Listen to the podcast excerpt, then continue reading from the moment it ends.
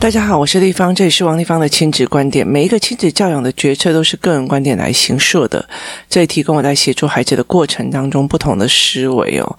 那王立芳的亲子观点在许多的收听平台都可以听得到。你有任何问题想跟我们交流，可以在我的粉丝专业跟我联系，或加入王立芳的亲子观点赖社群，跟一起收听的听众交流哦。那我想问大家说，嗯，你有没有去参加过盐水蜂炮？以前我常在呃电视上讲说，人家在讲盐水风炮怎么样怎么样怎么样哦，那我就觉得那只是好玩而已，就是那就是一个民俗活动而已哦。那其实我后来其实呃。在我以前曾经工作的一个领域里面哦，那有一个人，他们家是住在盐水，然后呃那个时候我记得哦，他每年哦，因为他有时候会在中国工作，他每年都一定要在呃元宵节，就是请公司是元宵节之后才可以安排他出国，因为对他来讲盐水风炮太重要了哦。那呃，因为他家住盐水。那那时候有很多的我们公司里面的小姐，呃，就是都会想要跟他一起回家去过节哦。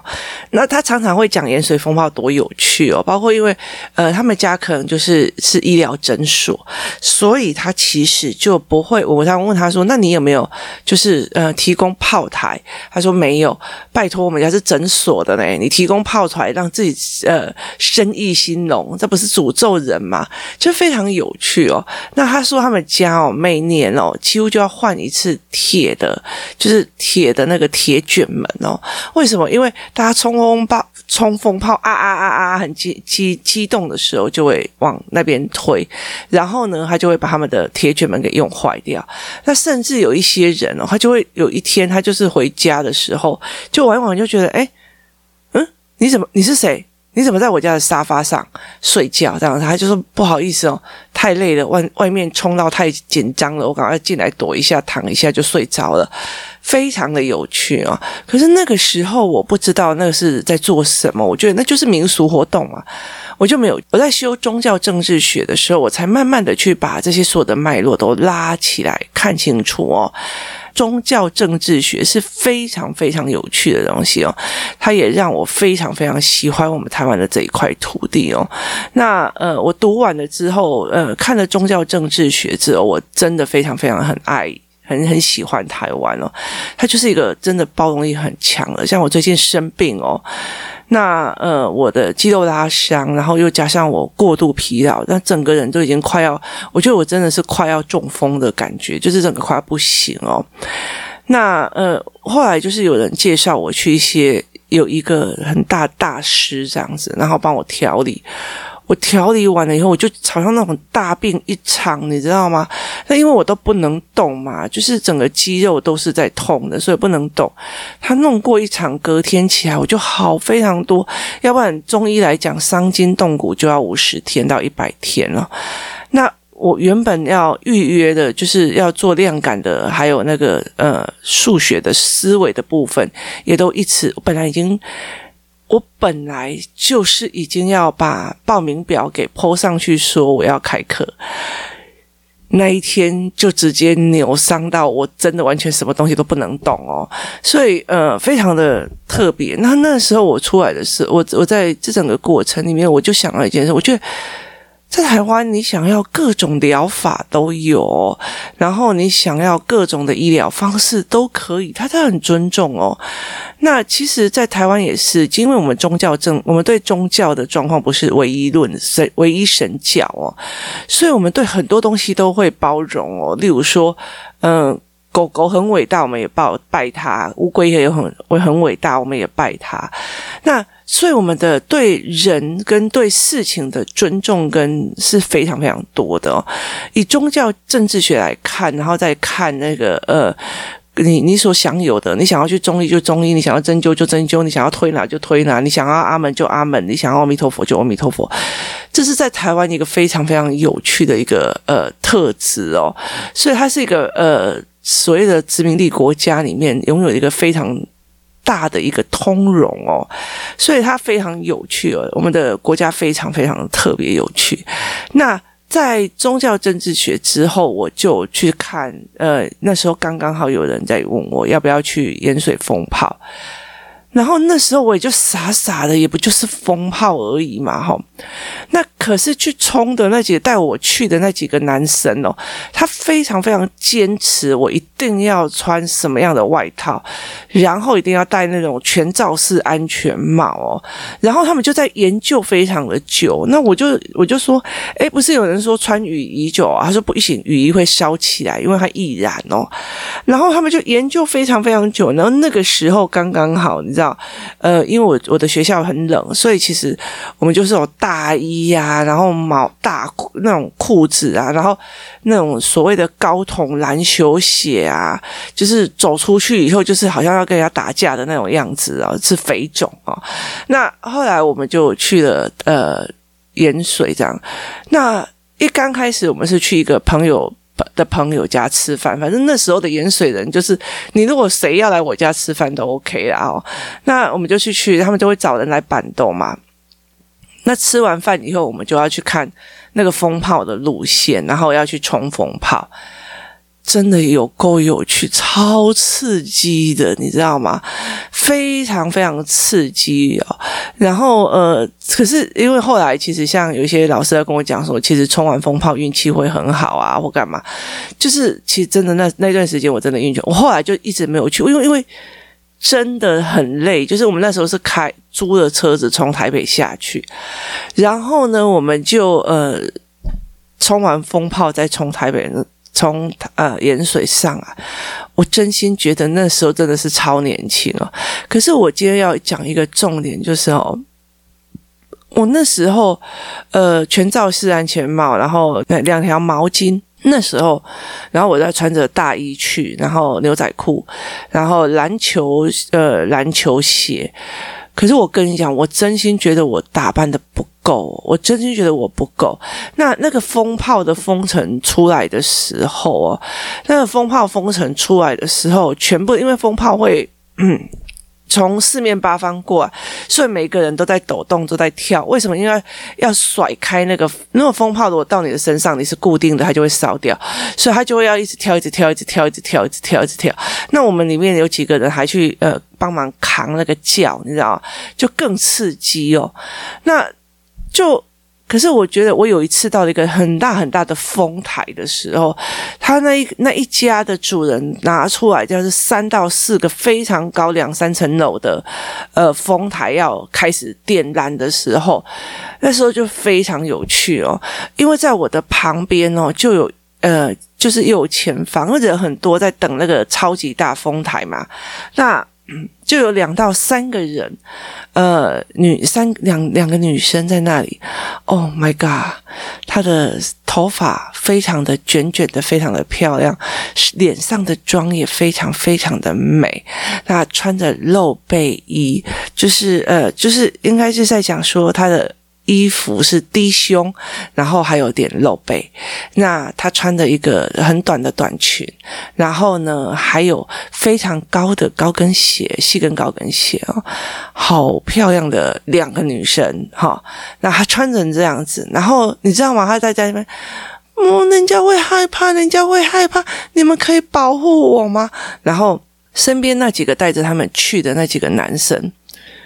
就当然就说好啊好啊，我绝对会保护你的，你不用担心，你不用担心。然后你知道吗？这一场对话，因为那里面人很多嘛，那每一个人都包的跟粽子一样，就只有他们两个女生，就是低胸、露背、迷你裙，然后呃，就是那个什么玻璃，就是玻璃的丝袜、黑网袜，然后再加上细跟高跟鞋。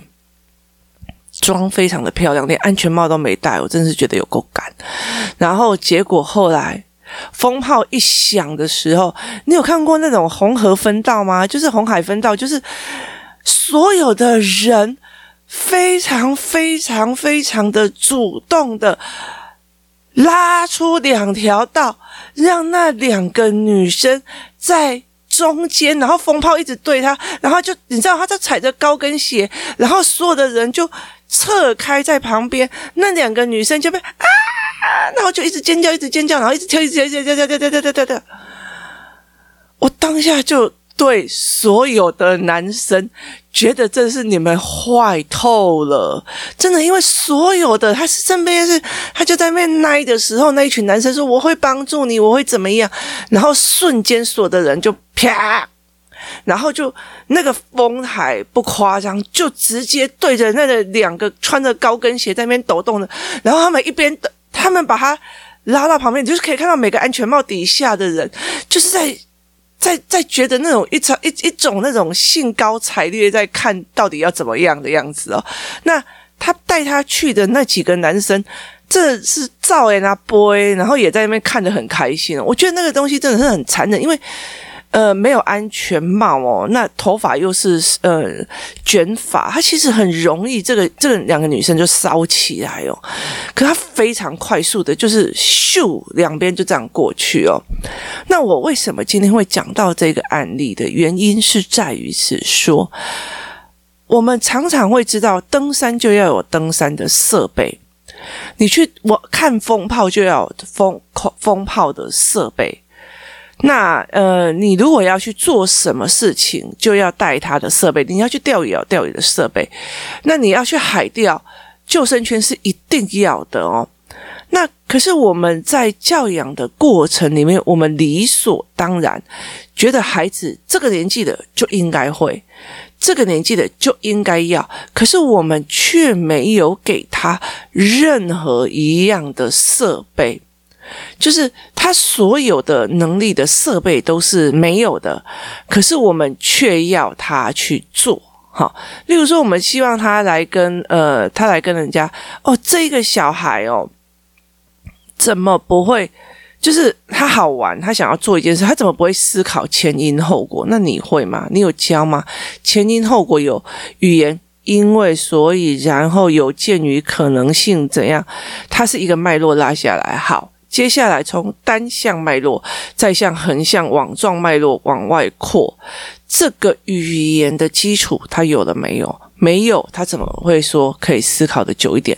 第二件事情，从小到大有没有人看着他的眼睛，让他知道他的思维很重要？我在跟你谈事情很重要，而不是你只是在旁边用喊的骂的讲过。然后第三件事情，你有没有好好的听小孩整个脉络拉清楚？好，当他这些练习都不曾有过的时候，他怎么有本？办法在他的思做事的过程里面，马上拉拉思维脉络。第一个，他没有语言；第二个，他的语言呃讲也，他的讲话出去的能力也没有，就是他有他呃没有。因果语言跟呃脉络语言，第二个是他就算知道这个应该因为所以怎样，可是他没有承认为他的思维模式，他没有大量练习，他没有思维模式，甚至他觉得他讲出来我妈也不会听的时候，那这个时候他完全没有这样子练习，妈妈只是讲过，你就应该考虑一下啊，怎样的没有好，可是你就把他丢到了所谓的呃社会里面去，那。当他做出很多的行为的模式的时候，你就会开始觉得说：为什么？你怎么那么不乖？你怎么那么不听话？你怎么会这个样子哦？是事实上，你就是把一个什么装备都没有的人。直接丢到风台风炮台前面，然后你还在旁边笑说：“你怎么没没有用装备？你怎么不会想的？你怎么会干嘛的？”我觉得那个整个那个画面的残忍性，对我来讲是一样的，就是对我来讲是非常非常非常相同的。所以，例如说，嗯，例如说好了，我我的小孩。我的小孩如果说，哎，我今天要叫他说，你去跟谁说谢谢或怎么样？好，那他有没有能力说，好，今天我要叫这个小孩有礼貌？这个小孩怎么那么没礼貌？像我最近哦，我我我妹妹，呃，最最近哦，就是有一个阿姨就在。跟我抱怨他的小孩哦，就有一个朋友在跟我抱怨他的小孩啦。那他就说这个小孩哦，就是很自私，只会想到自己哦。然后哦，什么别人给他都理所当然，都不会感恩，都不会怎样这样子哦。然后那时候我就说哦啊哈，我就笑笑没有讲话这样子。然后呃，我关完电话，我就跟他讲说，我就跟呃我女儿讲说，哎，某某阿姨在说她的两个小孩都不会感恩，很自私啊，然后一副欠她的样子哦，然后都不会说谢谢这样子。然后你知道我女儿就笑一笑说：“妈妈，你上次给她一整袋东西。”一整袋哦，里面有呃给阿姨新的衣服，然后里面有呃给姐姐新的文具。我女儿就说：“妈妈，上次你给了一大袋给这个阿姨，里面有一大堆的食物，里面有一大堆给这个阿姨全新的衣服，然后你里面还有给呃哥哥啊他一些他篮球会课会用到的东西呀、然后会给他一些就是文具用品，而且是台湾买不到的。”哦，那你也有给妹妹，呃，她的妹妹，呃，一些很多的东西，可是，呃，每次你给她，他们都没有半个人来跟你说谢谢。那可是我们每次，呃，我们每次去给人，我们通常都会讲谢谢，就是我们会，例如说小孩。拿到玩具的，像这一次，嗯、我呃前阵子我生日的时候，那我们家有一个阿姨，就是我的小妹，她就会呃几乎每年她就会，只要我们家有人生日，她就会买一个蛋糕过来哦。那她买一个蛋糕过来的时候，嗯，她她就会，我们就会跟她讲。谢谢，两个小孩就会拍影片，就跟阿姨讲谢谢，非常感谢你哦。那他们会常常做这个，然后他们生日也会打电话或者是写语音、影音这样。意思就是说，你没有教过，你也没有给他练习机会，可是忽然之间，你小时候都觉得他 OK 的时候，这时候你就忽然觉得他没礼貌、自私的哦。所以这整个过程是。他怎么去把它弄出来？这也也很难哦。所以我在说这样子的语言的状况的时候，我有一天，呃，也有人在。常常很多的小孩来我工作室或遇到我的时候哦，那很多的爸爸妈妈就会跟他讲：“来，来跟丽芳姨说谢谢。”那我就说不要勉强他。那为什么呢？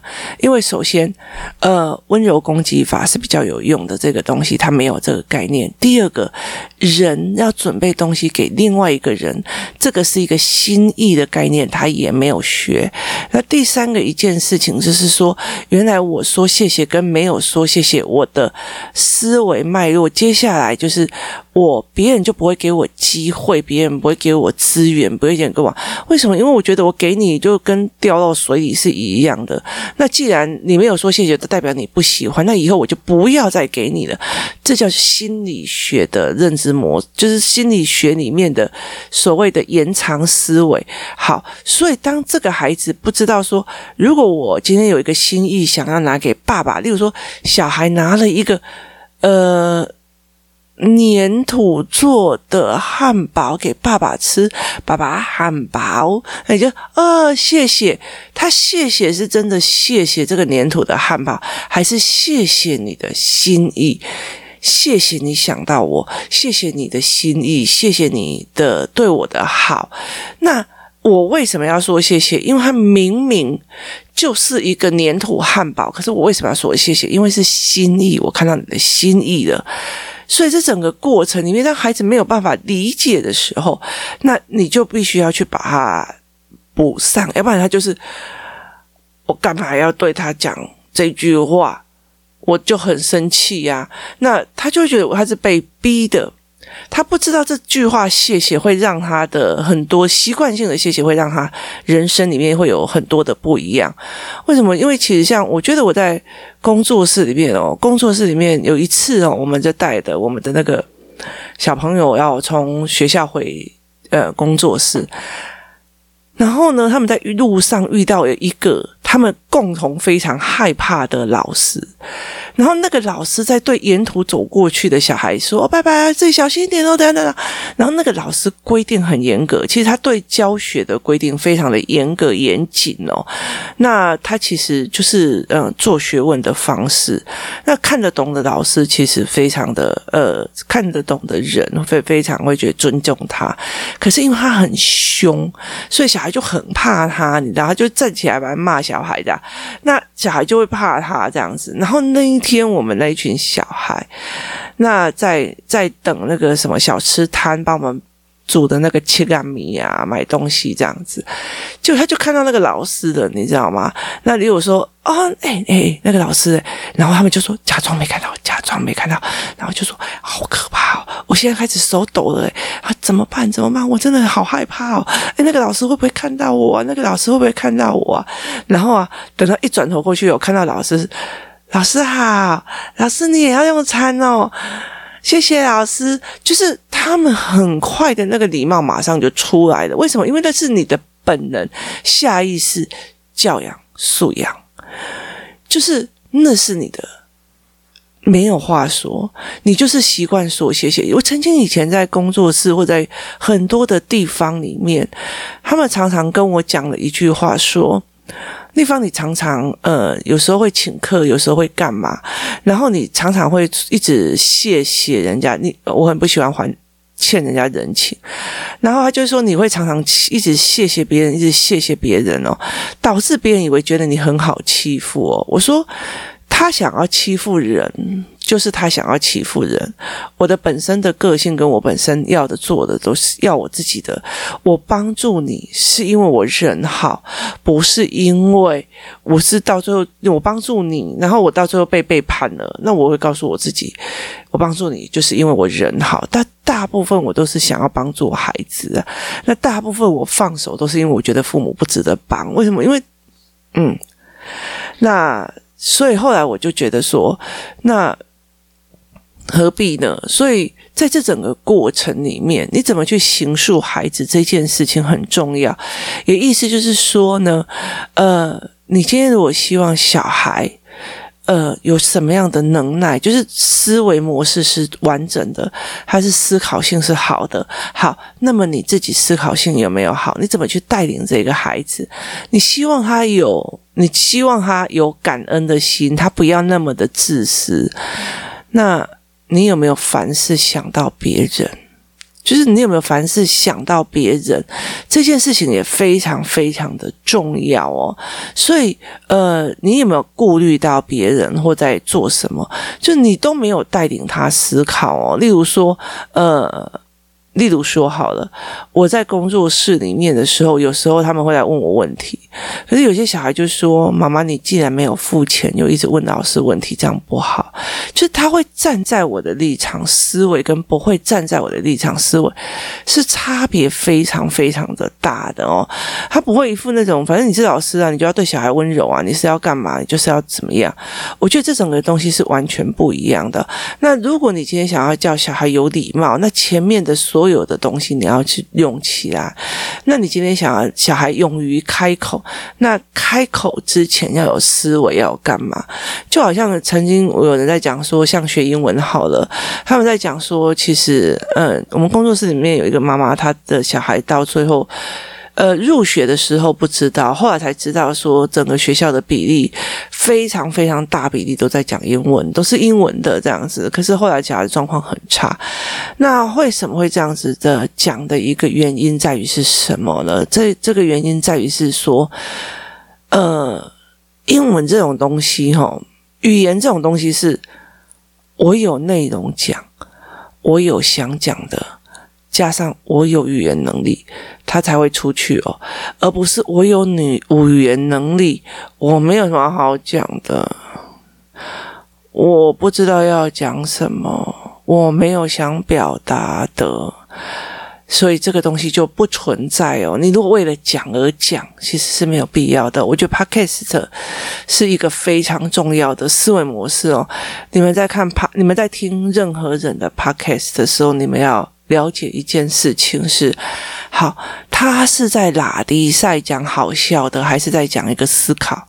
就是我有想讲的，然后我有内容，我有想传达的，跟呃，我有语言能力。这三个必须要结合哦，所以当你的小孩讲说，我要有个有思考的小孩，可以瞻前顾后的小孩，好，他有没有语言能力？因果关系有没有？他有没有练习的机会？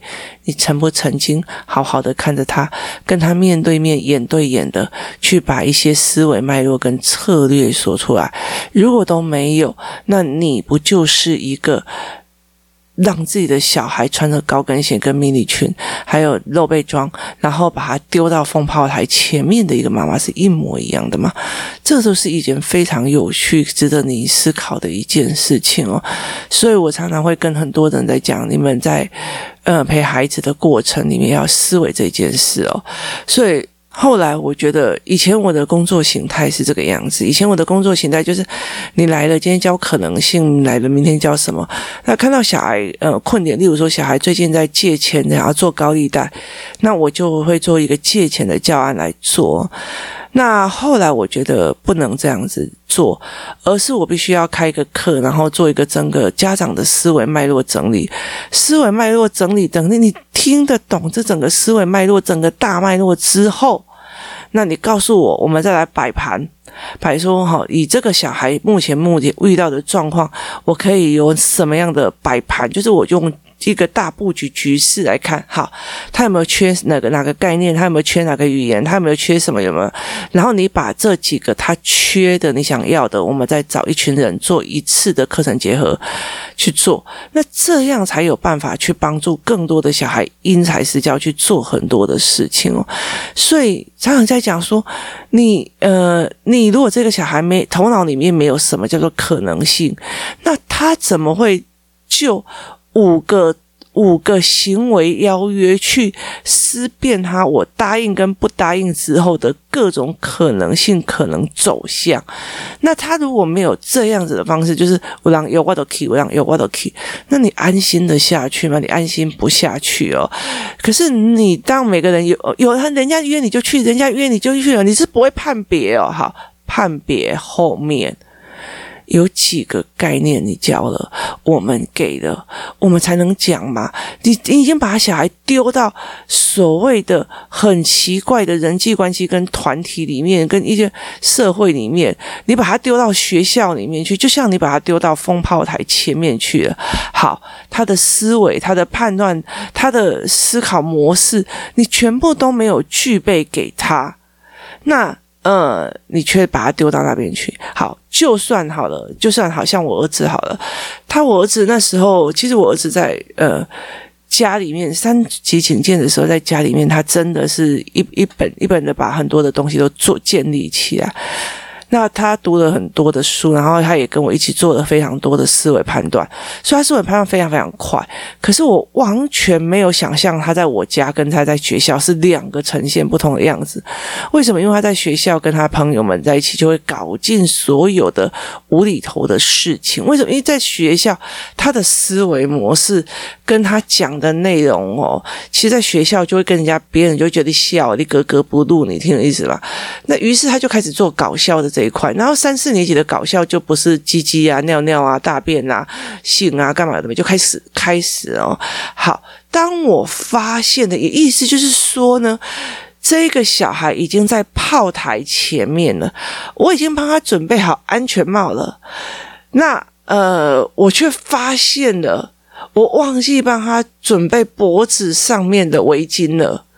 或者是我忘记帮他准备手套了，我是站在旁边笑的人说：“哎呀，你个戆呆啊，你不要跟你讲哦，你不要跟你去冲哦。”还是我要赶快的把这个围巾、这个毛巾还有这个手套丢过去给他，让他自己穿上。这件事情是非常重要的一个思维哦。你当你觉得说啊，你。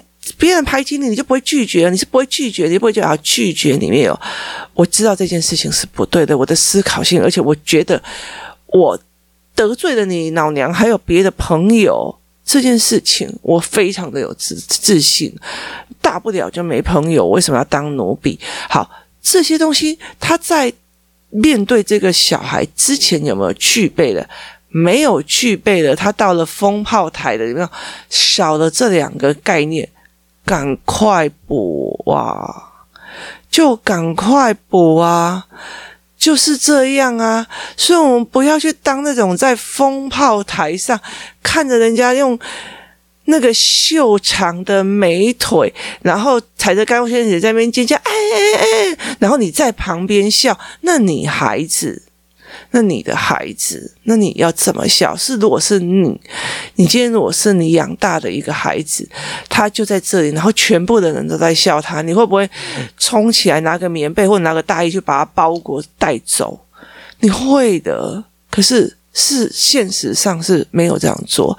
其实我觉得在整个亲子教养里面，我常常看到，我常常看到这个画面哦，我觉得。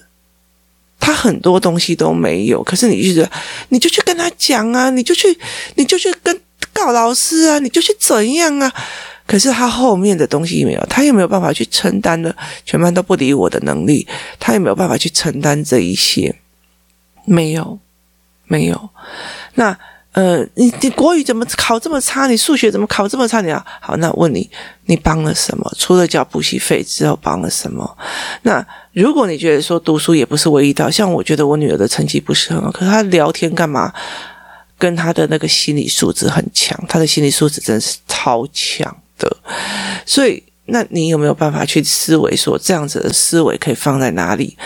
这都是不一样的。我觉得在很多的过程里面，以前哦，我以前我会常常会觉得说，好，那你现在在遇到这个问题，你不会的，那丽芳你去帮你，所以我就是那个递毛巾，然后拿外套的。后来现在的我会觉得说，我会直接问你，如果小孩遇到这个问题，你想了什么方法帮他了？你想了什么方法帮他？你看到他哪个盲点？不要在我面前批评这个孩子，更硬的英文，跟跟不要凶。我想你不要在我评论说你做了什么，你做了什么？除了骂之外，你做了什么？你想了解决方法没有？你递上那个毛巾没有？要不然，也就是跟我们一样站在这里笑那个笑那两个什么都没有。却在风炮台前面跳的花枝乱颤的那个人是一模一样，那真的非常非常的残忍。今天谢谢大家收听，我们明天见。